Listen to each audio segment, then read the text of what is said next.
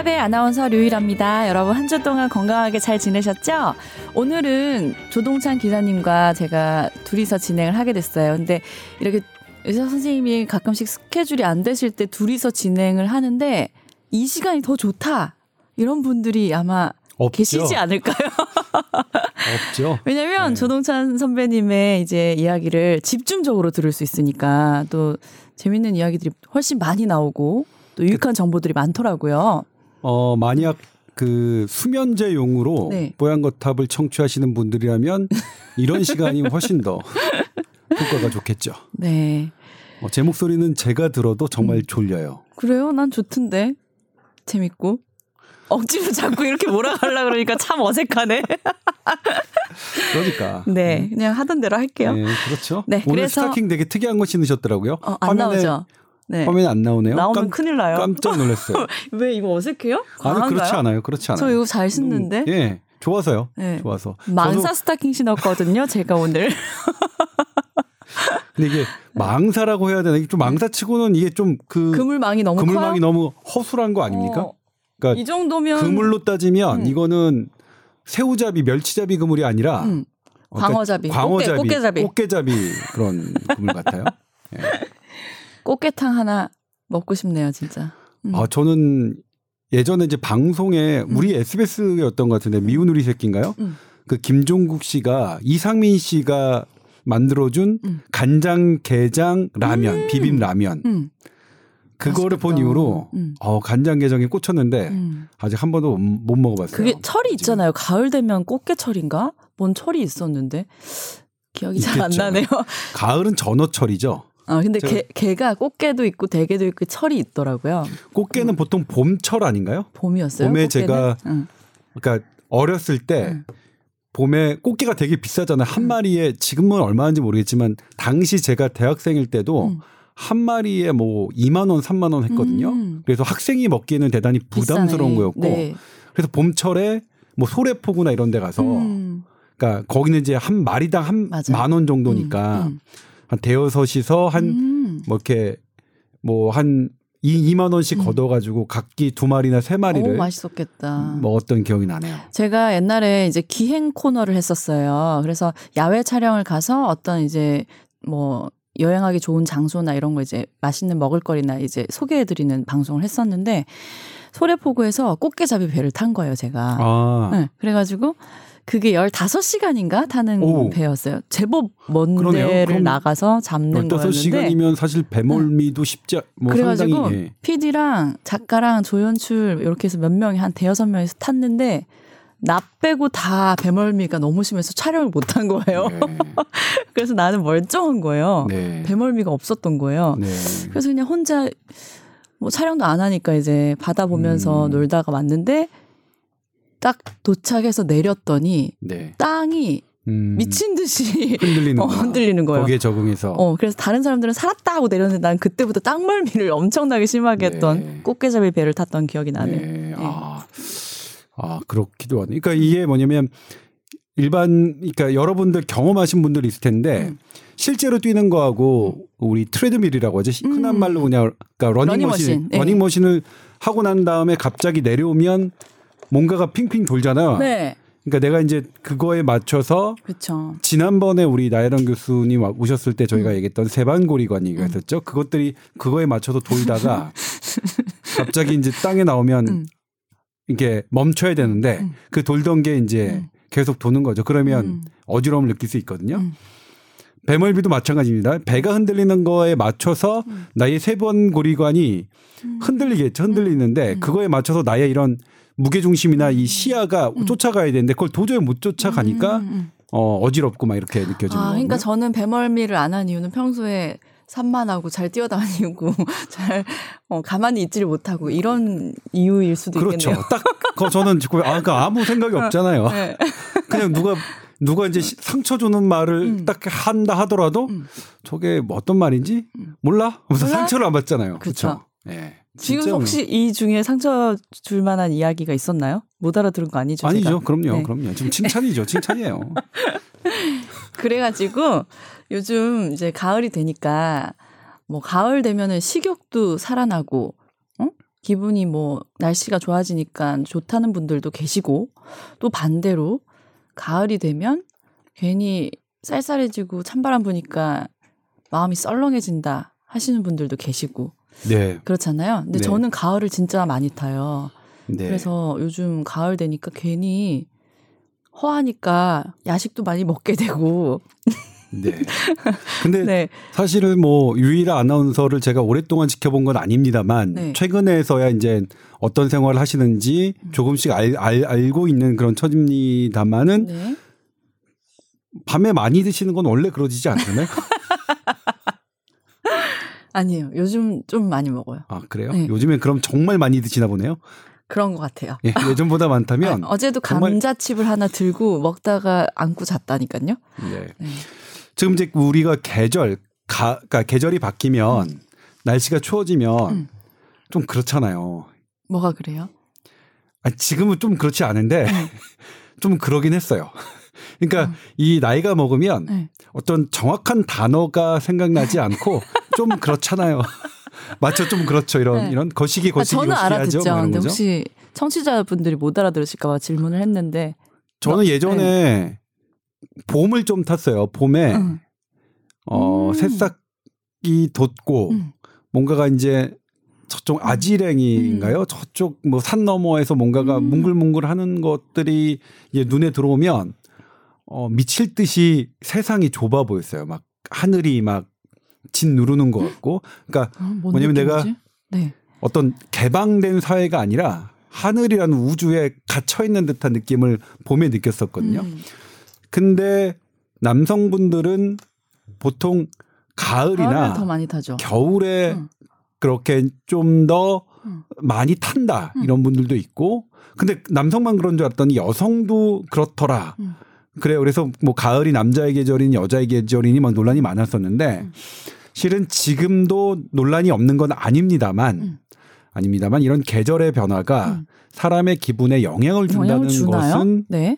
어, 기본적인 사실로 우리가 받아들이고 있습니다. 음. 왜냐하면 이제 이걸 계절이 변하니까 계절이 이제 시즌이잖아요. 시즌 시즌에 형용사가 이제 AL을 붙여가지고 시즈널. 네. 제가 뭐 영어를 정말 못해요. 네. 제가 작년 1년 동안 연수 있는 동안 영어를 정말 열심히 했는데 안 된다는 걸 깨달았어요. 저는 어. R 발음만 안 되는지 알았더니 저는 L 발음도 못해요. 그래서 제가 도저히 할 수 없는 발음이 G I R L 있잖아요. girl. 네, 네. girl 발음 못 하고요. 음. 제가 girl이라고 발음하면 음. 원어민들은 전혀 못 알아듣고 음. 그다음에 이 그러니까 world 있잖아요. 이 세상을 하면 W O R L D world 뭐 그분들을 음, 하는데 음. 제가 그 마, 발음을 하면 원어민들은 W O R D 음. 단어라는 걸로 알아들어요. 저는 그러니까 girl과 음. world를 발음할 수 없는 사람이라는 걸 저는 알아요. 왜요? 연습, 연습 하면 돼요, 이거. 연습 정말 많이 했어요. 연습을 약간 걸레 이렇게 발음하듯이 girl, 어 그래요? girl 이렇게 하- 어, 그래요? 걸 걸레. 어, 네. 한번 해볼게요. 어, 근데 지금은 원어민을 만날 기회가 없네. 네.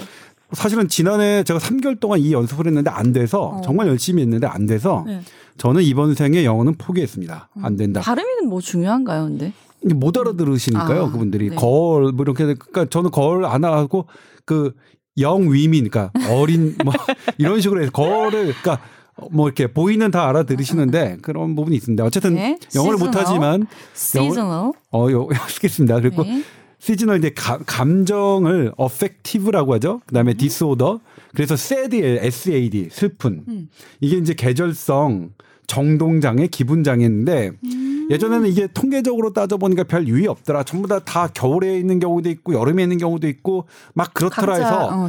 유의미하지 않다라고 네. 하는데 네. 하- 하기도 했었는데 네. 지금은 그렇게 생각하지 않습니다. 왜냐하면 이 기분을 관여하는 것에 우리가 여러 번 말씀드렸지만 낮에 빛으로 인해서 활성화되는 세로토닌과 그리고 밤에 어둠으로 시작되는 멜라토닌이 이 기분에 엄청나게 영향을 미치는 게 아, 그렇죠. 알려져 있기 때문에 네. 사람마다 음.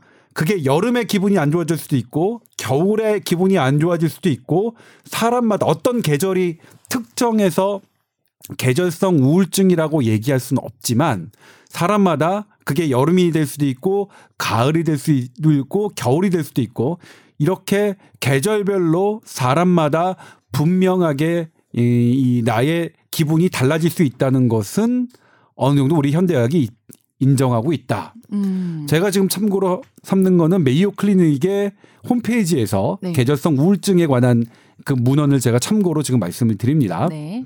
근데 여기서 가을, 그러니까 여기서 이제 방금 말씀드렸듯이 겨울일 수도 있고 봄일 수도 있고 늦 여름일 수도 있는데 네. 그다음에 가을일 수도 있고요. 근데 가을과 겨울에 따르는 어 발생하는 이런 그 우울증, 우울감. 네. 이런 거는 어떤 특징이냐면 많이 잔다. 음. 오버슬리핑 그다음에. 식욕이 변한다. 어. 특히 뭘 뭐가 당기느냐 탄수화물 음. 땡기고 잤다니까요. 그렇죠. 네. 그다음에 체중이 찐다. 어. 살 그다음에. 피곤하고 뭔가 에너지가 없는 것 같다. 이 특징을 특징이 있대요. 음. 아 그럼 계절마다 특징이 좀 달라요? 네. 오. 보면 그러니까 봄과 여름에 생 그러니까 발생하는 이제 그 계절성 네? 기분 장애는 네. 여름에는 이제 오히려 불면 음. 인솜니아라고 하죠. 아. 그다음에 오히려 식욕이 떨어지고 아. 그다음에 체중이 감소되고 음. 그다음에 이제 뭔가 불안한 거야. 이게 딱 저죠. 저 불안하고 오. 뭔가 짓누르는 것 같고 하늘이 짓누르는 것 요즘 잠 같고 못 주무세요? 아니 저저 봄에 아 봄에 이래. 그러니까 지금은 안 어. 그런데 예전에 제가 아. 어렸을 때 고등학교 대학교 시절에 봄을 탔으니까. 봄에 봄을 어, 탔으니까 어. 저 제가 고등학교 대학교 때는 뭐냐면 깡깡 마르 말랐거든요. 반에서 말라셨어요. 지금은 그때에 비하면 그렇진 않아요. 음, 그, 그때는 제가 고등학교 3학년 때 체중이 지금 키가 똑같거든요. 그때는 음. 그때는 오히려 제가 1cm 컸죠. 고등학교 3학년 때는 177이었는데 그때 제 체중이 50kg이 안 됐어요. 말도 안 돼. 그러니까 얼마나 그러니까 우리 반에서 선생님들이 그래서 가장 깡깡 마른 애, 삐쩍 마른 애가 저였어요. 밥을 아예 안 드셨어요? 아니 밥은 정말 많이 먹었는데 음. 근데 그러니까 그것도 이제 가장 안 좋을 때 그렇겠죠. 근데 대학교 때는 정말 많이 쪄서 많이 쪘는데도 그래도 본과 3학년 4학년 때 제 체중이 64kg이었거든요. 그때 신검을 받으러 갈 때. 음. 그러니까 지금으로선 상상도 할 수 없는 체중인데 지금 몇 킬로세요? 지금은 70kg입니다. 음. 근데 70에서 69에서 71을 왔다 갔다 하는데 음. 그러니까 뭐 표, 그러니까 비만도는 정상이긴 한데 BMI이잖아. 그러니까 그 다음에 뭐 그런 걸 해보면 제 체중에서 2kg 정도를 더 빼라고 나와요. 근데 이건 전 좀 가혹한 거 아닌가 싶어요. 음. 이게 지금도 제가 뭐, 그러게요. 뭐 그런데 아무튼. 계절의 변화는 네. 어 나의 기분을 어 좀 변하게 할 수 있다. 음. 근데 이것의 어 치료법은 네, 어떻게 사실은 극복해야 돼요? 시간이 지나기를 기다려야 될까요? 뭐 그렇죠. 네. 그렇죠. 그러니까 근데 하나 조심해야 될 게 이게 실제로 우울 우울한 기분이 드는 것과 음. 우울증과는 달라요. 그다음에 기분이 좋았다 나빠졌다는 것과 실제로 조울증과는 상당히 다릅니다. 음. 이거는 사실 제가 뭐 의사긴 하지만 음. 그리고 일반적인 꼭 정신과 전문의가 아닌 의사 선생님들도 진료를 하긴 하지만 요 부분은 정신과 전문의의 되게 전문 영역 같아요. 음. 저는 그렇게 생각하고 있습니다. 그래서 그건 좀 다른데 그렇게 내가 어쩐 조울증인 사람이 계절에 따라서 훨씬 악화되는 거는 음. 그거는 다른 걸로 안 돼요. 그건 분명히 약 처방이 들어가야 되거든요. 우울증 환자도 계절에 따라서 훨씬 악화되는 것은 노력이나 어떤 생활 습관 교정은 안 됩니다. 그거는 약 처방이 들어가야 되는 것이고요. 네. 근데 이제 우리들처럼 음. 그 정도는 아니고 정상 범위 내에서 왔다 갔다 하는 정도는 음. 뭐 노력해야겠죠. 어떻게 즐거움을 찾아야 되는 노력을 해야 됐고. 근데 거기서 제일 중요한 거는 되게 수면 시간을 어, 잘 지키도록 노력해야 되거든요. 밤에. 네. 어두운, 어두운 시간에 해야 되고, 그 다음에 낮에는 실제로 빛을 받, 받기 위한 노력을 좀 해야 되고요. 그러니까 음. 내 자연에 그러니까 변화가 뭐냐면 세로토닌이나 멜라토닌 레벨의 밸런스가 이게 깨졌기 때문에 그런 현상이 오기 때문에 그것을 맞추는 맞추는 그런 그런 걸로 극복하시면 될 것 같고요. 뭐 저는 어 그 당시 다시 이제 제 경우를 생각해 보면 그때 보면은 잠을 되게, 되게 어 잘 안 잤던 것 같아요. 네. 그리고 자 그 당시에는 제가 잠을 안 자는 거는 그게 커다란 데미지가 줄 올까라고 알지도 못했고요. 음. 예전에는 뭐 잠들어서 공부해야 공부를 잘한다고 믿기도 했으니까요. 그건 네. 절대 아닙니다. 지금은 절대 아닙니다만 아무튼 그렇습니다. 음. 근데 이제 하나가 있죠. 음. 이게 수- 커피와 술은 잠을 그러니까 커피와 술은 개별적으로는 대단히 훌륭한 술은 아닙니다. 술은 아닙니다. 훌륭하지 않지만 왜냐면 의학 팟캐스트니까 술을 좋다고 얘기하면 안 되는 거예요. 저희 정지 먹을 거예요. 심증적으로는 참 훌륭한데. 근데 어떤 어떤 사람들은 어 뭐 그렇게 주장하시는 분도 있으니까 네. 어, 개별적으로 어떻게 충분히 즐길 만한 그런 게 뭐 하나의 어, 취미 기호품으로서 괜찮지만 문제는 이럴 때 나의 잠 잠의 패턴을 방해하기 때문에 이럴 때는 사실 조금 자제를 해야죠. 그러니까 기분이 울적할 때는 사실은 술을 마시는 게 아닙니다. 기분이 울적할 때 술을 마시면 술을 마시는 게 나의 또 잠을 방해하고 그것이 또 나의 세로토닌 레벨과 멜라토닌 레벨을 그 밸런스를 깨기 때문에 또 더 기분 안 좋아질 수 있기 때문에 그러니까 제가 여러 번 말씀드렸는데 저의 제, 제가 한 말은 아니고 저도 학생 때 저의 학교 교수님으로부터 들은 말 배운 말인데 술은 철저하게 즐거움의 도구로만 활용해야 된다. 네. 즐거울 때 그리고 술을 술을 마실 때는 즐거운 얘기만 해야 어. 된다라는 네. 것. 그래서 우울할 때 술 드시는 거는 어 오히려 우울함 극복을 위해서 하지 마시라. 음. 뭐 이런 말씀을 뭐 건방지게 사실 좀 건방져요. 제가 이렇게 이런 말 하는 게? 우울하신 분들이 사실 술 드시는 게. 술 드시는 게 오죽하면 드시겠어요. 근데 이런 말씀드리는 게 좀 지금은 건방지다고 음. 생각하긴 하지만 네. 그렇다더라. 그렇게 말씀들 하시더라. 저는 평소에 술을 항상 즐겁게 먹는 스타일인데 네, 저 알아요. 그건 어, 뭐 먹으면 더 업되고. 아나운서의 최대 장점인 것 같아요. 예. 근데 유일하게 딱 어, 특정인과 먹으면 즐겁게 먹었는데 마지막에 꼭 안 좋아지는 경우가 있어요. 그 그게 설마 특정인이 저는 아니죠? 아 선배님 아니시고 예. 누군지는 예. 방송 넘어가죠. 끝나고 예. 짐작되시지 않나요? 짐작 안 돼요. 짐작 안 돼요? 예. 그렇구나. 어, 아무튼 네. 그래서 잠을 좀 정확하게 가족분이신가요? 그렇죠. 아, 그렇죠. 원래 그래요. 가족끼리는 그게 잘 안 돼. 저도 왜냐면 가족끼리는 이게 이제 이게 뭔가가 네. 즐겁게 시작했는데 어, 즐겁게 시작했는데 말하다 보니까 꼭 마지막에 안 좋아. 그렇죠. 왜냐면 이제 네. 하다 보면 그런 거 있잖아요. 가족끼리는 워낙 그런 일들이 많잖아요. 그러니까 근데 그때 그거는 당신이 잘못했어. 음. 이렇게 그치, 얘기하다 보면 그치. 가볍게 얘기한 건데 응. 왜 그분도 이제 참고 뭐? 뭐라고? 어, 이렇게 하면서 그렇죠. 어 어제 우리 대화를 들었나? 똑같은 얘기였는데 우리. 맞아요. 그러니까. 원래 그러니까 가족끼리는 즐거움의 도구일 수만은 없는 게 이게 음. 뭔가를 좀 얘기하니까 음. 그랬던 것 같습니다. 네. 어쨌든 혹시 저처럼 가을을 타고 계신다면 잠 잘 주무시고 행복하게 음, 즐거움을 찾아보시면서 이 계절이 지나기를 기다려 보자고요. 네. 자, 오늘 본격 주제는 어, 이걸로 저희가 정해봤어요. 저도 사실 요거 선배님이 알려주셔서 처음 봤거든요. 네. 네. 미국인 60대 미국인이 개 구충제를 복용하고 나서 폐암이 완치됐다라는 영상이 폭발적으로 조회수가 늘어나면서 입소문이 퍼지면서 우리나라에서도 개 구충제가 품절 사태가 일어나고 말기암 환자들이 실제로 복용을 하고 싶어 하는 경우가 늘어나고 있다면서요. 네, 네. 2주 전쯤입니다. 저희 회사의 고위 관계자가 저에게 유튜브 동영상을 하나를 보냅니다. 카톡으로 봤습니다. 이제 외국 사람이 등장하는 것을 우리나라 말로 번역해 놓은 건데요. 네, 그 동영상을 보면 미국인 60대 환자인데 어, 폐암 말기 환자였습니다. 네. 폐암 말기 중에서도 폐암이 이제 소세포암이 있고요.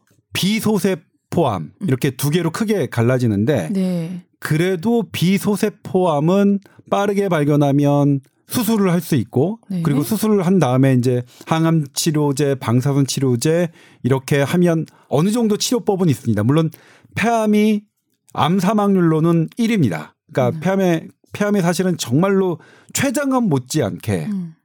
어, 난치성인 암인데 음.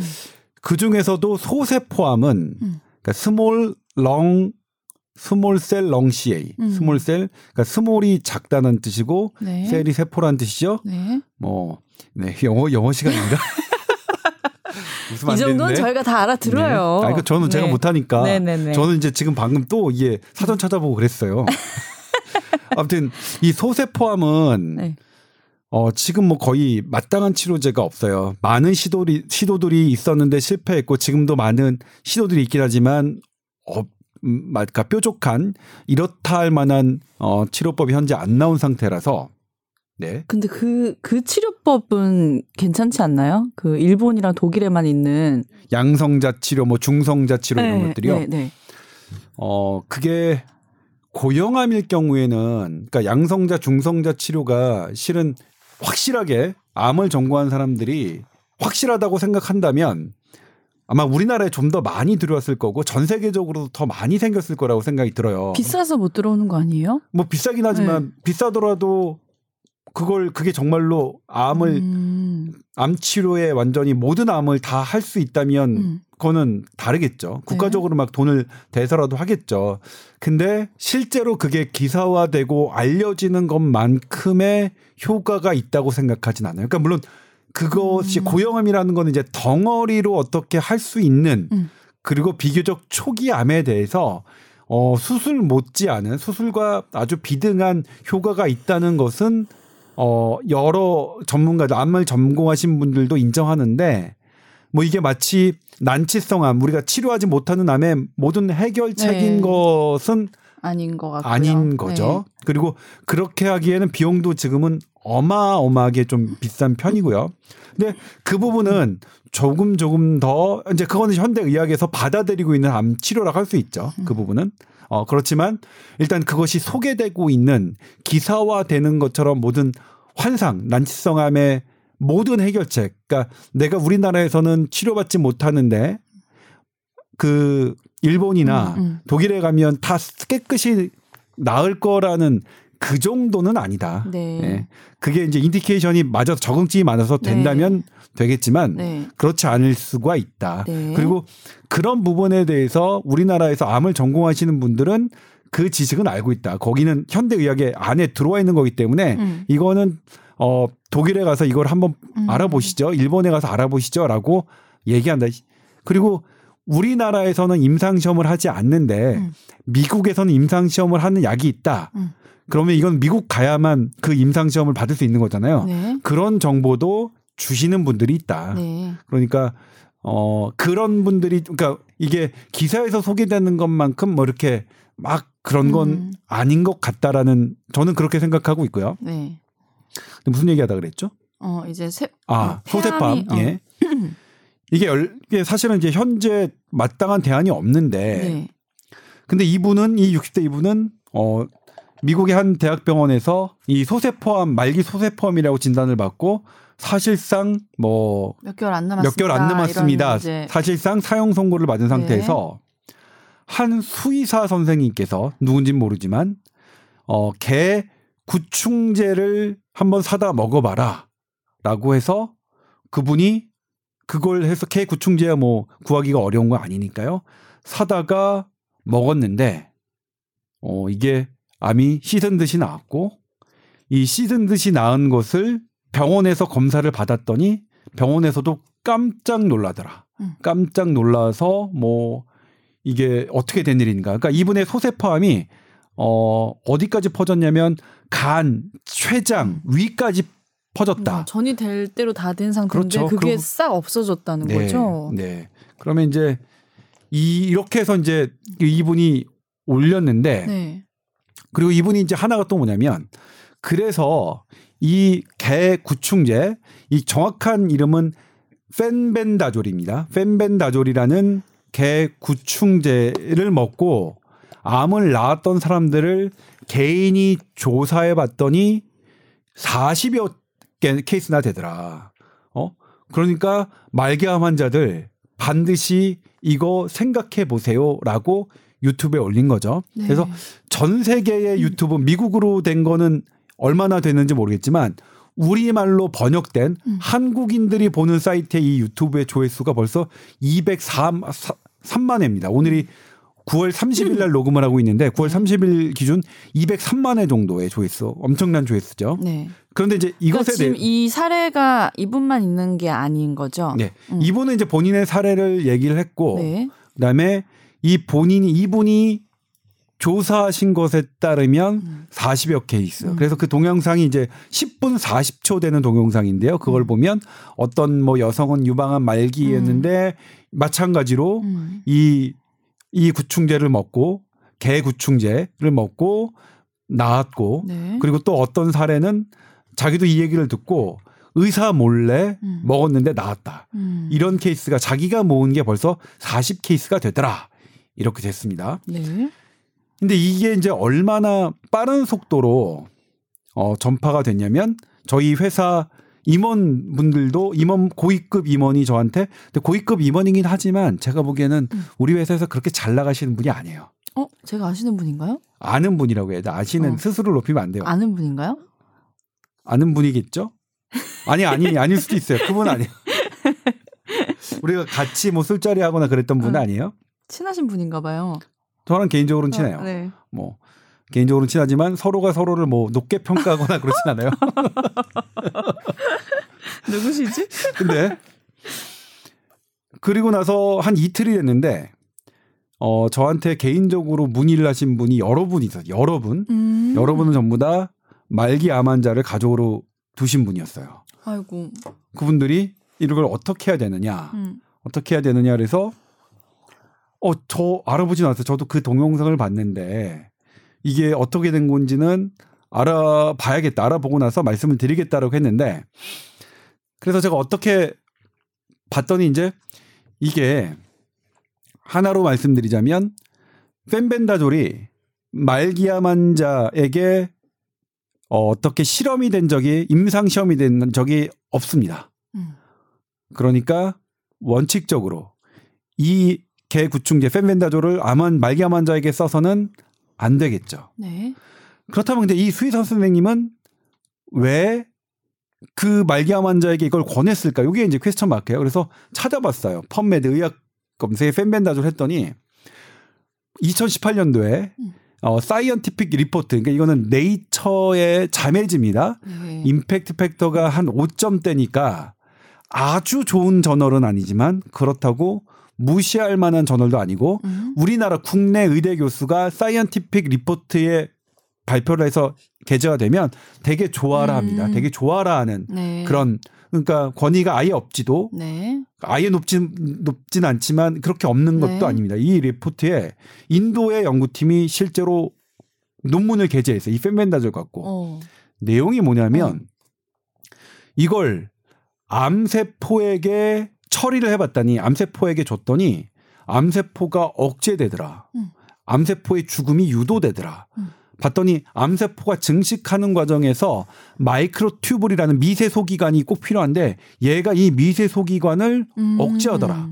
라고 한 거예요. 네. 그래서 그 연구팀은 뭐라고 했냐면 이게 새로운 암 치료의 어떤 대안으로서 현대의학이 적극 좀 노력해 보자. 음. 라고 얘기를 한 거예요. 음.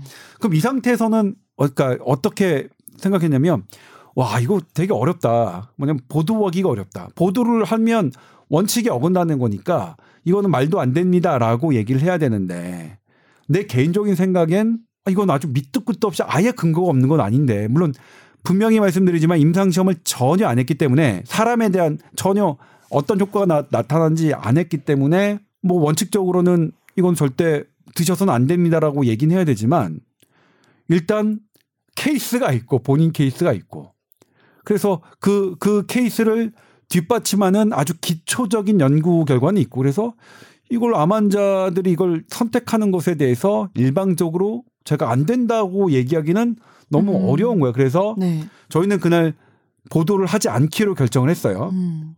그런데 이제 그게 금요일이라면 그 다음 주 월요일에 네. 그러니까 3일 뒤에 식약처에서 보도 자료를 냅니다. 아. 보도 자료를 내서 뭐 원칙적인 얘기를 했죠. 이것은 사람에게 전혀 임상 시험, 음. 그러니까 이게 암 치료에 효과가 있다는 것 것도 입증되지 않았고 위해성, 얼마나 안전한지, 어, 얼마나 해가 되는지 이런 것들도 전혀 연구가 돼 있지 않기 때문에 음. 절대 면역력이 약한 암 환자들은 절대 복용하지 마십시오라고 자료를 냈단 말이에요. 네. 그리고 또 이제 많은 그 의학 팟캐스트 의사 선생님들이 어 식약처의 이것과 동일하게 얘기했죠. 가짜 뉴스다. 어 개구충제로 암 환자를 했던 건 정확하게 가짜 뉴스다. 관계 없고 이런 거는 사실 아니고 절대로 먹지 말고 암 치료나 잘 받으세요. 이렇게 했단 말이에요. 근데 이제 저는 이제 이것에 대해서 그러면 어떻게 생각하느냐. 일단 가짜 뉴스냐. 어, 예를 들면 그분이 실명을 얘기했고 해당 동영상을 보면 어떤 병원에 네. 것까지 다 얘기를 했어요. 네. 그게 만약 해당 병원에서 이게 다 조작이라면 음. 그 해당 병원에서 어떠한 반박이나 해명 있었겠죠? 해명 해명 기사나 해명 자료를 냈을 겁니다. 근데 네. 지금까지 그게 없어요. 없어요. 그러니까 본인의 케이스는 있는 그대로일 테니까 그건 가짜 뉴스가 아니죠. 음. 그러니까 이게 그 사람한테 해당되는 거지 많은 사람에게 해당되는 건 아니다라고 얘기할 수는 있어요. 네. 그러니까 이건 그 사람에게만 해당되는 뭐 그런 거지 뭐 할 수 없다라고 할 수는 있겠지만 그거 자체가 가짜 뉴스라고 할 수는 없겠죠. 네. 본인이 본인 얘기를 한 거니까요. 네. 두 번째 소세포암이라는 것은 대단히 현재 약이 없는 건데 음. 이 부분에 대해서 개 구충제를 선택하는 게 그렇게 비이성적인 행동일까 음. 하는 그 두 개의 퀘스천 마크는 여전히 남는데요. 네. 그런데 이것에 대해서 이 기사와 관련된 인턴 댓글을 보면 음.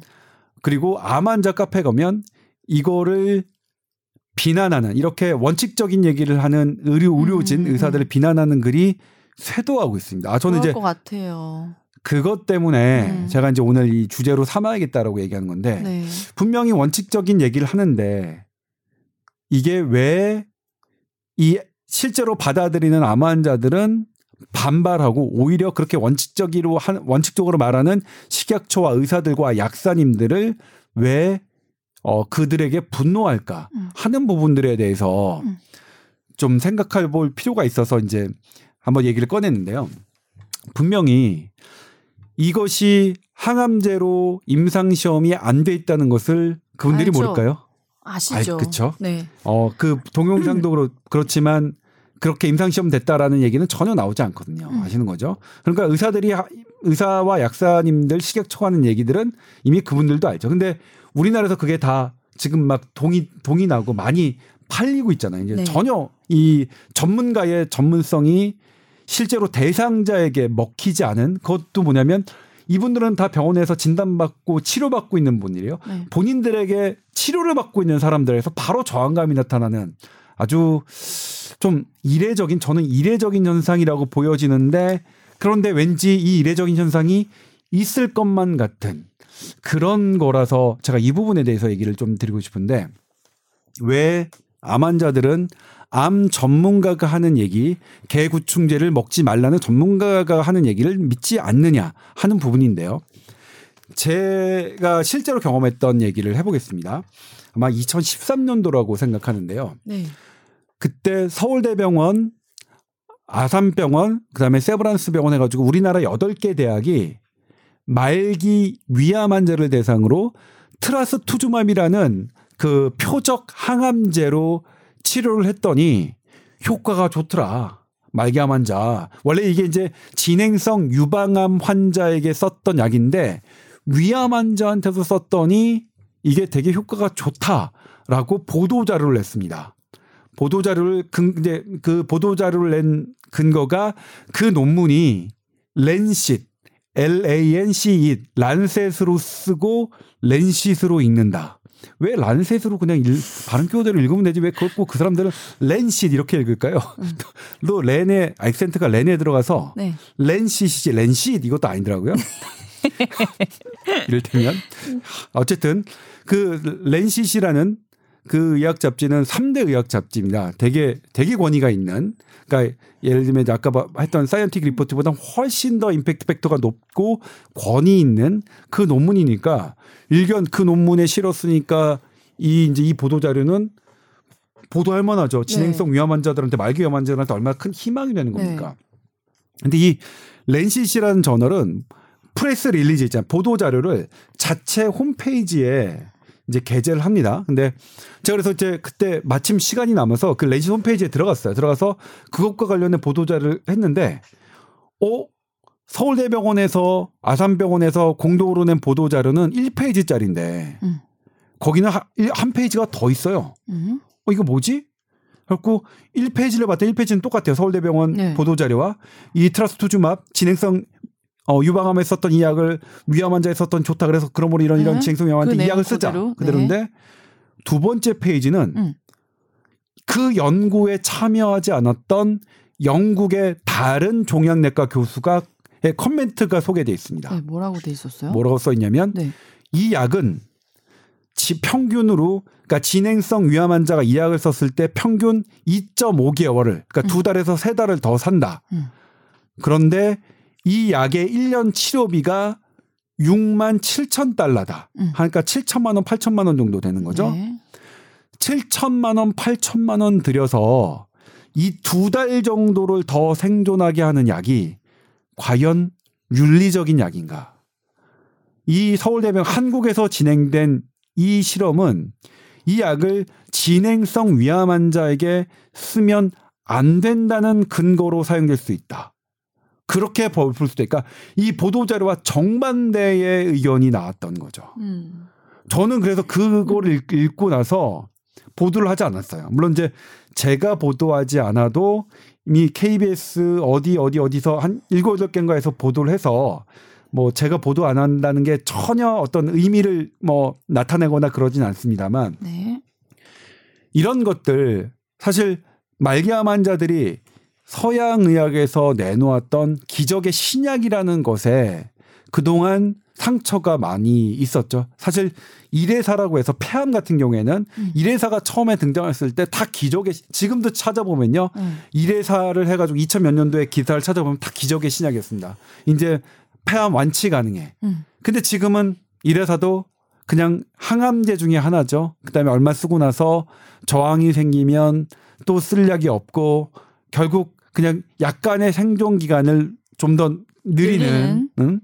근데 그 와중에 비용은 비용대로 들고 그 항암제가 주는 부작용은 좀 견뎌내야 하고 물론 두 달, 석 달 이런 것들이 대단히 그러니까 이게 그 값을 따질 수 없는 삶의 기간이란 게 아니라는 건 아니죠. 네. 어느 누구에게는 일본 일초도 돈으로는 환산, 환산할 수 없는 생명 그런 건 사실인데 근데 그것을 지금은 어 절대적으로 보는 게 아니라 어떤 암 환자는 내가 인간의 존엄성을 잃어버린 상태에서 일본 일초를 더 사는 건 의미가 없다 라고 생각하는 흐름도 분명히 있잖아요. 그것 때문에 우리가 존엄사, 연명의료, 내가 치료받지 않고, 그러니까 나아지는 게 아닌데 생명을 단순히 연장하는 것은 내가 거부할 권리가 법으로 인정되는 만큼, 그러니까 시각이 예전보다 달라졌기 때문에 네.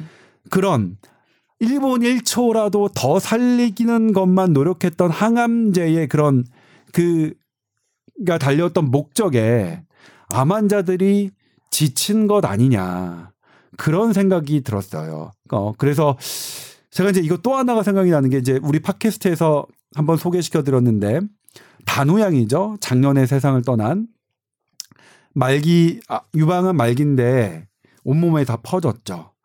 그래서 뭐 병원에서도 뭐 어쩔 수 없다라고 했는데 이 친구는 그 사형 선고를 받고 다 때려치고 여행을 떠납니다.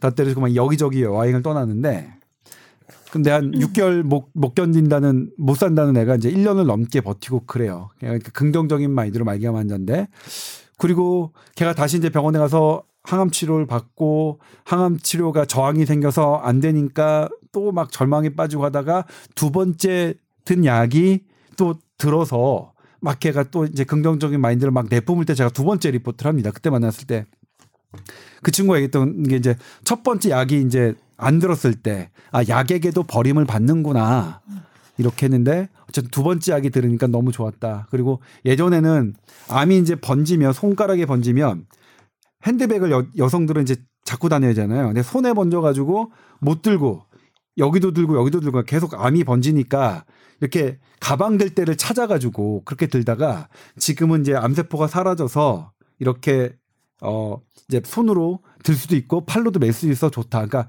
옛날에는 어디가 아픈 게 문제였는데 지금은 어디가 안 아픈 게 더 행복이더라. 그런 그런 멘트를 저한테 해줘서 제가 이제 그걸 듣는 순간 뭐 이건 전달하지 않을래 않을 수가 없다 해서 이제 전달을 해드- 해드렸는데 그 친구가 미, 도르, 그러니까 세상을 떠나기 전 한 달 전쯤에 저한테 미국에 있는데 카톡을 보냈어요. 뭐냐면 저 항암제 안 맞아도 되나요? 저한테 어 얘야 그걸 왜 나한테 네가 결정할 문제지? 그러니까 아 저는 그러니까 제 기사로 인해서 어떤 암 환자들의 어떤 희망, 음. 희망적인 상징으로 돼 있는데 제가 항암제를 포기하는 게 그들에게 혹시 상처가 되지 않을까요? 이렇게 그 친구가 그러더라고요. 그래서 네. 아니야. 전혀 그렇지 않아. 넌 네. 지금으로도 충분히 많은 사람에게 희망을 줬어. 그러니까 전혀 하지 마. 근데 근데 왜 항암제는 안 받으려고 하니? 그랬더니 너무 힘들어요. 음. 그러더라고요. 너무 힘들다고 항암제를 처방 받는 게. 음. 그러니까 이게 분명히 항암제를 처방하는 선생님의 마음이 고귀하지 않은 건 아니죠. 음. 항암제를 처방하는 선생님은 이 환자가 정말 1분 1초라도 더 살기를 바라는 마음으로 처방하는 건데 항암, 항암제를 받지 않는 사람의 마음도 사실은 그 마음을 처방하는 의사 선생님의 마음을 몰라서가 아니라 나의 삶이 나의 이것이 내가 반 그러니까, 그러니까 되게 그 순간에 내가 어느 게 더 나은지를 아주 뭐 극심한 고민 끝에 선택하는 거니까 그런 부분이 있죠. 근데 지금은 뭐 일선 병원에서 환자들 얘기를 들어보면 항암제를 안 맞는다고 하면 너 그러면 다 오지 마세요. 그러면 이제 병원을 아예 의사 선생님 만나는 걸 못 하잖아요. 그냥 집에 뭐 집에서 그냥 혼자 쓸쓸히 해야 되는 거니까 그런 게 겁나서 그러니까 의사 선생님이 항암제 내가 안 맞는다고 하면 아 그러면 저는 저는 볼 필요 없어요. 그러면 그냥 집에서 알아서 하세요. 이런 게 두려워서 항암제를 뭐 받는 거를 그러니까 내가 안 받고 싶다는 말씀을 못 하겠다는 분들도 계시더라고요. 제가 이제 이거 예전에 존엄사 취재할 때 음. 실제로 제가 이제 들었던 증언인데 음. 이런 암 환자와 암을 치료하는 의사들 사이에 그러니까 현대의학과 암 환자 사이에 이런 그런 커뮤니케이션이 좀 더 밀접하게 솔직하게 될 필요가 있을 것 같고 그런 부분에 대해서 분명히 원칙적인 말을 공급자 의료 공급자 측에선 하는데 시- 정작 수요자 측에선 이렇게 반발하는 게 아닌가라는 생각이 좀 들었어요. 네. 그리고 이제 저 개인적으로 어 저한테 묻는 분한테 저는 어떻게 얘기했냐면 네. 저는 이렇게 보도할 수는 없습니다. 왜냐하면 원칙에 맞지 않는 부분을 보도할 수는 없거든요. 예를 들면 그 제약회사 다국적 제약회사라는 회사는 정말로 하나 항암제 하나를 임상 시험하는데 한 명에게 거의 1억 정도 1억에 가까운 돈을 투자해요 본인들이 엄청난 돈을 투자하면서 네. 약을 개발해요. 그리고 그게 꽝이 나면 사실 뭐 1조 가까운 돈을 날립니다. 그렇게 날리고 또 하고 날리고 하는 그런 항암 약을 개발하는 그런 시장들은 계속 존재해야 하고 그리고 통계학상으로 과학적으로는 그들 약이 세상을 가장 세상에 가장 많은 암, 암 환자를 치료한 것 치료한 사실이라는 건 분명히 우리가 인정해야 되죠. 그래서 그런 그런 것들을 상처받지 않게 그거 그런 것들을 보존하려는 노력은 우리가 되게 중요한데 그럼에도 불구하고 이런 예외적인 예를 우리는 어떻게 받아들여야 되느냐 네. 개별적으로 받아들일 수밖에 없죠. 네. 일단 이 소세포암은 약이 없다. 음. 그리고 개 구충제는 물론 면역력이 약한 암 환자에게는 뭐 어떤 있지만. 뭐 간독성이나 이런 것들을 네. 일으킬 수 있겠죠. 그런데 간독성으로 따지면 뭐 다른 약 그 어떤 다른 것보다는 그래도 개 구충제로 이미 널리 활용되고 있는 약이 뭐 다른 것보다는 더 나쁠 거는 저는 없을 거라고 생각하고 전 개인적으로 뭐냐면 의사 선생님한테 말하지 말고 음. 먹어보세요. 그에다? 드실 수 있으면 네. 드시는 게 나쁘진 않을 것 같습니다라고 음. 말씀드렸어요. 음. 그러니까 이거를 만약 제가 방송에서 한다면 저는 방송통신위원회의 심의를 받고 저는 어쨌든 음. 뭐 벌을 받을 겁니다. 네. 근데 팟캐스트라는 뭐 데도 있고 그리고 뭐 그냥 제가 그냥 솔직하게 말씀드려 제 주변 사람들한테는 이렇게 말, 말씀드렸다. 음. 어 그리고 이 그러니까 그 지난번에 보니까 제가 뭐죠 개똥쑥 얘기도 나왔더라고요. 네. 개똥쑥도 이제 뭐 암을 하느냐 안 하느냐. 유행했었나 봐요. 좋다고 예. 얘기가. 그래서. 작년에 뭐 난리가 나, 났었던 모양인데 네. 개똥쑥 같은 경우에도 저는 이걸 개똥쑥을 뭐 이, 뭐 기적의 항암제라고 포장해서 값비싸게 팔고 하는 것은 대단히 나쁜 짓이라고 양아치 짓이라고 생각하는데 음. 그런 성분이 어떤 성분이 어쨌든 어떤 독일인가 연구해서 뭐 암세포를 그것 그것도 세포 수준의 실험 같은데 그거는 제가 아직 취재를 하지 않았습니다. 요 이 펜벤다조로 제가 취재를 했습니다만 네. 이 펜벤다조는 세포 수준의 실험이 분명히 있습니다. 단지 세포 수준이긴 하지만 음.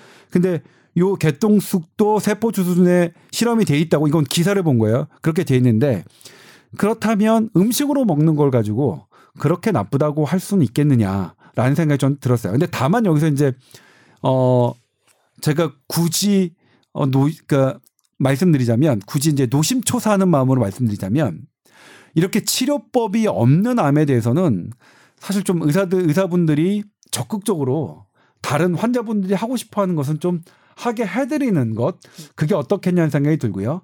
반대로 치료법이 분명히 나와 있는 것들은 네. 어느 정도 정립돼 있어서 많은 환자들이 낫는 것들은 어, 그런 치료법으로 조금 집중하는 게 낫지 않겠느냐. 왜냐하면 예를 들면 백혈병에 지금 지- 백혈병의 어떤 약은 되게 90% 이상이 든든, 드는단 말이에요. 그럼 확률적으로 더 높은 거잖아요. 예. 근데 네. 그 분들은 그 쓰는 사람들은 그 약을 쓸 때 다른 음식이나 이런 것들을 다 조절하길 바래요. 왜냐면 어떤 어떤 음식이나 약, 약 약이 내가 쓰는 항암제에 방해를 놓는지 안 놓는지 알 수가 없으니까 음. 그게 실험이 안 돼 있으니까 그러니까 그런 우려를 하시거든요. 그러니까 음. 어떤 치료법이 분명히 있고 어느 정도 효과가 입증된 그 약은 다른 거 말고 이런 거 말고 무슨 뭐 무슨 버섯이니 무슨 개똥쑥이니 이런 것들 음.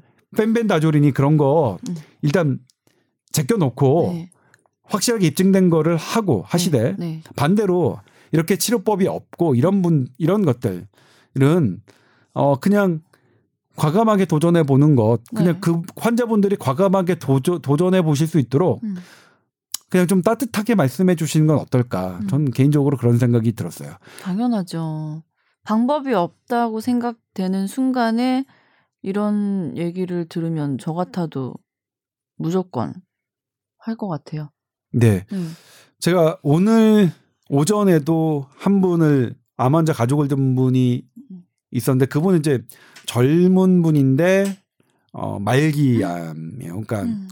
다른 치료를 이제 막 여러 개를 막 하고 계신데 음. 잘안 되는데 그분 뭐 그냥 사셨더라고요. 그러니까 구하기 되게 어려운데도 막 돌아다니셔 사셨더라고요. 그래서 근데 음 여기 실제로 이제 그런 분들이 얼마나 효과가 있을지는 잘 모르겠는데 음. 아무튼 그런 걸 너무 냉정하게 말씀하시는 것보다는 조금 따뜻한 말씀을 원하시는 게 아닐까라는 걸 암 환자들과 암 환자 가족은 생각하시는 것 같고 그러니까 의사분들 약사님들이 말씀하시는 냉철한 말 말씀 냉철한 부분들을 음. 그분들도 이미 알고 계신다. 맞아요. 알고 계신다는 것들을 좀 생각해 볼 필요가 있지 않을까 생각이 들었어요. 네. 식약처나 뭐 이런 병원 입장이나 의사들 입장에서는 꼭 나는 무슨 문제가 발생했을 때 책임지지 않겠다라는 식의 입장으로 말씀을 많이 하시잖아요. 네.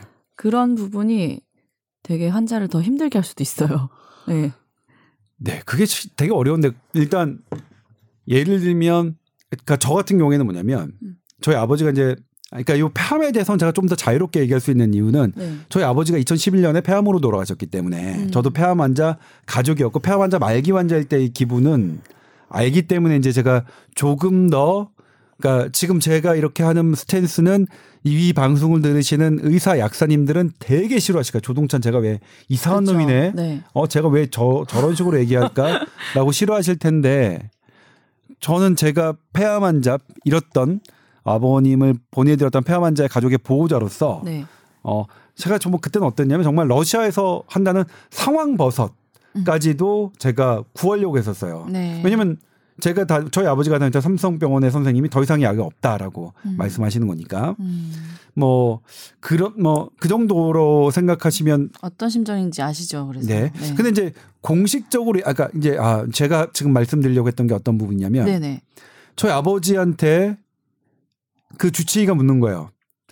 이렇게 지금 이제 치료 방법이 없고 그런데 음, 음. 직접 말씀드릴까 말까 음. 저한테 묻는 거예요. 음. 근데 우리나라 아직도 그렇잖아요. 가족분들이 환자한테는 말씀하지 마세요. 음. 충격이 클 테니까.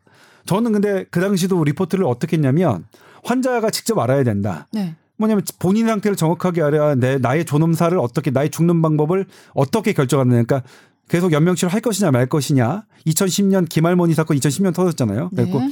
저는 당연히 말씀을 드렸는데 음. 아 그것조차도 사실 나중에는 되게 후회하고 그랬어요. 왜요? 어, 그 더 이상 치료제가 없습니다. 그러니까 이미 암이 림프노드, 그러니까 전신으로 퍼졌기 때문에 음.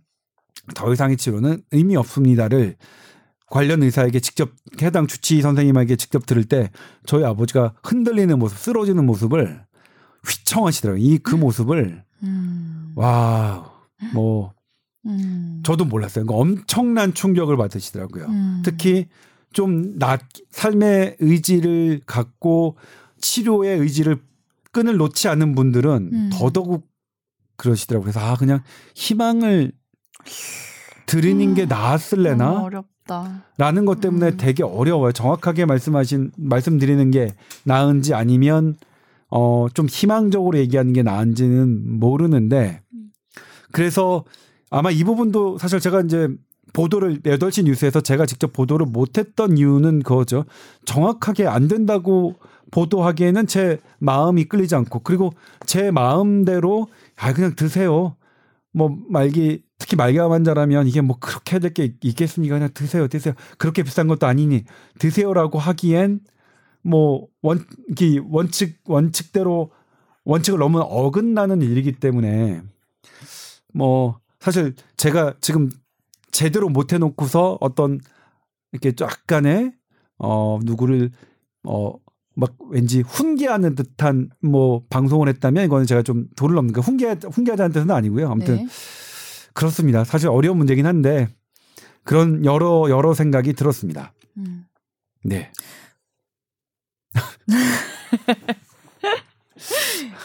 뭐 그리고 또 하나가 이제 뭐냐면 이게 개그맨 김철민 씨가 원자력 병원에서 폐암 말기로 치료를 받고 계신데 지- 제가 생각하기엔 그분은 소세포암은 아닌 것 같아요. 음. 그분은 제가 제 짐작으로는 그냥 다른 마데노칼시노만 아니면 스쿼셀 카시노마 이렇게 편, 편평상피암 혹은 아데노칼시노마는 우리말로 모르겠다. 어려운데 아무튼 다른 것 같은데 그분이 뭐라고 했냐면 본인이 이거 구충제 먹겠다. 해보겠다고 1%의 SNS로 네. 가능성이 있더라도 난 해보겠다라고 하는데, 그러니까 그런 마음, 마음가짐을 되게 냉철, 냉철하게, 어, 냉정하게 해서 비난하는, 할 필요까지가 있느냐가 이제 제 개인적인 감정인데, 저는 당연히 비난을 하면 안 된다고 생각하는데요. 네, 네. 저도 제 기분은, 네. 어, 그렇습니다. 그러니까 말기암 환자들은 어떻게든 희망을 좀 가지고 싶고 지푸라기라도 잡고 싶은 심정이니까 당연히 우리가 안 겪어봤으니까 이제 그런 감정이 어떤 느낌인지 추측은 해보는데 아마 상상도 못할 것 같아요. 저희가 안 겪어봤으니까 그렇죠? 그래서 저도 네. 안 겪어봤는데, 저는 이제 저희 아버지 덕분에 음. 간접적으로 경험을 했고 그리고 이제 뭐 저희 아버지 덕분에 그 죽음의 경험, 아우 죽음의 경험 아버지가 도, 그러니까 할머니가 돌아가셨을 때 할아버지가 돌아가셨을 때는 그때도 이제 저 임종 과정 그러니까 참여했고 이렇게 돌아가시는 거를 음. 그 해봤지만 아버지만큼 강렬한 건 아닌 것 같아요. 당연하죠. 그리고 그, 아, 또 있어요. 왜, 저는 이제 절을 두 번, 주, 돌아가신 분들한테는 절을 두번 하잖아요. 음. 저는 저희 아버지한테 절을 두번 할 때, 음. 어, 그때 느낌은, 그러니까 아버지한테 늘 한 번 했던 분이잖아. 늘. 근데 그 두 번 할 때의 느낌은, 어, 대단히, 어, 지금도 기억이 남아요. 제가 딱 그, 해서 이제 장례식 딱 영안실 꾸미고 두 번 할 때의 느낌은 어떤 느낌이었냐. 왜 두 번 하냐. 저는 이게 실제로 유교적으로 불교학적으로 맞는지는 모르겠습니다. 제가 어떤 느낌은 아 사람이 돌아가시면 인간이 아니라 어떤 인간보다 조금 더 높은 존재라고 생각해서 우리가 격을 맞추기 위해서 한 번 더 하는구나 하는 생각이 들었어요. 두 번을 한다는 게 한 번을 하고 한 번을 더 한다는 의미는 그러니까 우리가 절은 되게 높은 사람한테 하는 거잖아요. 근데 높은 사람보다 더 높은 경지에 있다고 우리가 예우하는 거는 그러니까 내가 아버지를 더 높은 경지로 예우하는 거구나 라는 생각을 들었었고 그 다음에 또 하나가 있어요. 저희 그러니까 이 폐암과 관련해서요. 저희 아버지는 이제 폐암이 어 진단받고 그러니까 병원에서 이제 어떻게 판단을 했냐면 바로 수술을 하려면 한쪽 폐를 완전히 잘라내야 되는데 한쪽 폐를 완전히 잘라내는 것 자체가 그 위험이 크니까 암을 항암제와 방사선 치료로 줄여서 그쵸. 줄인 다음에 그 부분을 수술하자라고 음. 플랜이 정해져서 그렇게 했는데 그건 맞습니다. 네. 지금도 그렇게 하고 있고 그거는 현대의학이 어 표준화한 그 방법인데 근데 그게 안 들어서 이제 더 번진 거잖아요. 근데 나중에 그런 말씀 하시더라. 아 이럴 줄 알았으면 한쪽 폐를 그냥 아예 처음에 다 드러낼 걸 그랬나 보다 말씀하시더라고요. 음. 저희 아버지께서는 그것도 되게 조금 마음이 아픈 어 부분으로 남긴 하는데 네. 어쨌든 어 죽음을 앞둔 암 환자들은 여러 가지 생각을 할 수 있다는 것을 음. 어 우리 의료진들이 이해해주고. 폭넓게 네. 물론 의료진들이 왜 그렇게 해야 하는지는 그러니까 그런 반응에 허탈해 하는지는 이해를 할 수가 있어요. 왜냐면 말씀드렸지만 그분들이 쓰는 약들은 한 명에 1억 정도 조 단위로 써서 퍼부어서 해도 할까 말까한 약들인데 그런 그런 전쟁과 같은 걸 싸우는데 이렇게 개구충제라니 웬 말이냐라고 하시겠지만 음. 근데 암 환자들 입장에서도 어 1분 1초가 내 삶과 관련된 일이라서 음. 그것과 똑같은 비중의 비중으로 그분들도 말씀하신다는 것을 조금 맞아요. 어 서로가 이해하는 음. 그런 게 돼야 되지 않을까 하는 네. 생각을 좀 해봤어요. 예. 근데 진짜 저도 또 마지막으로 하나 말씀드리고 싶은 거는 이 암이라는 게 아무리 관리를 잘하고 뭐 건강하게 지낸다고 해도 어느 날 불쑥 찾아오더라고요. 그러니까 말기암 됐을 때 발견하면 너무 늦고 가능성이 희박해지니까 건강 검진을 좀 정기적으로 체크하는 게 진짜 중요할 것 같아요. 네. 건강하실 때. 네. 네. 꼭 네. 기억하시고 건강 검진 열심히 하자고요. 네. 네. 네. 그렇습니다. 물론 건강 검진이 과도한 그 의료 행위다라는 그런 논란이 있긴 하지만 네. 실은 암은 빨리 조기에 발견되는 만- 것만큼 그게 가장 그 어떠한 치료보다 조기 검진이 맞아요. 어 갖고 오는 생존율 향상이 더 제일 높죠. 크, 예, 제일 네. 크거든요. 예. 네. 네, 오늘 네, 오늘은 개구충제로 얘기해서 음. 여러 가지 뭐 음. 의사소통에 대한 얘기를 해봤네요. 네. 오늘 한 시간 동안 계속 혼자 말씀하시느라 고생하셨어요. 네, 들, 네. 들어주시는 분들이 아직 네. 제가 목소리가 좀 센 것 같아서 좀 죄송하긴 한데 어, 다음에는 네. 좀 스케줄 잘 맞춰서 네. 어, 제 목소리만 듣지 않, 않, 않으시도록 좀 더 노력을 해보겠습니다. 아니 좋았다니까요. Tower 골뱅이 sbs.co.kr로 궁금한 거 있으면 사연 보내주시고요. 오늘은 여기까지 하겠습니다. 여러분 한 주 동안 또 건강하게 잘 지내세요. 다음 네, 주에. 뵐게요. 예.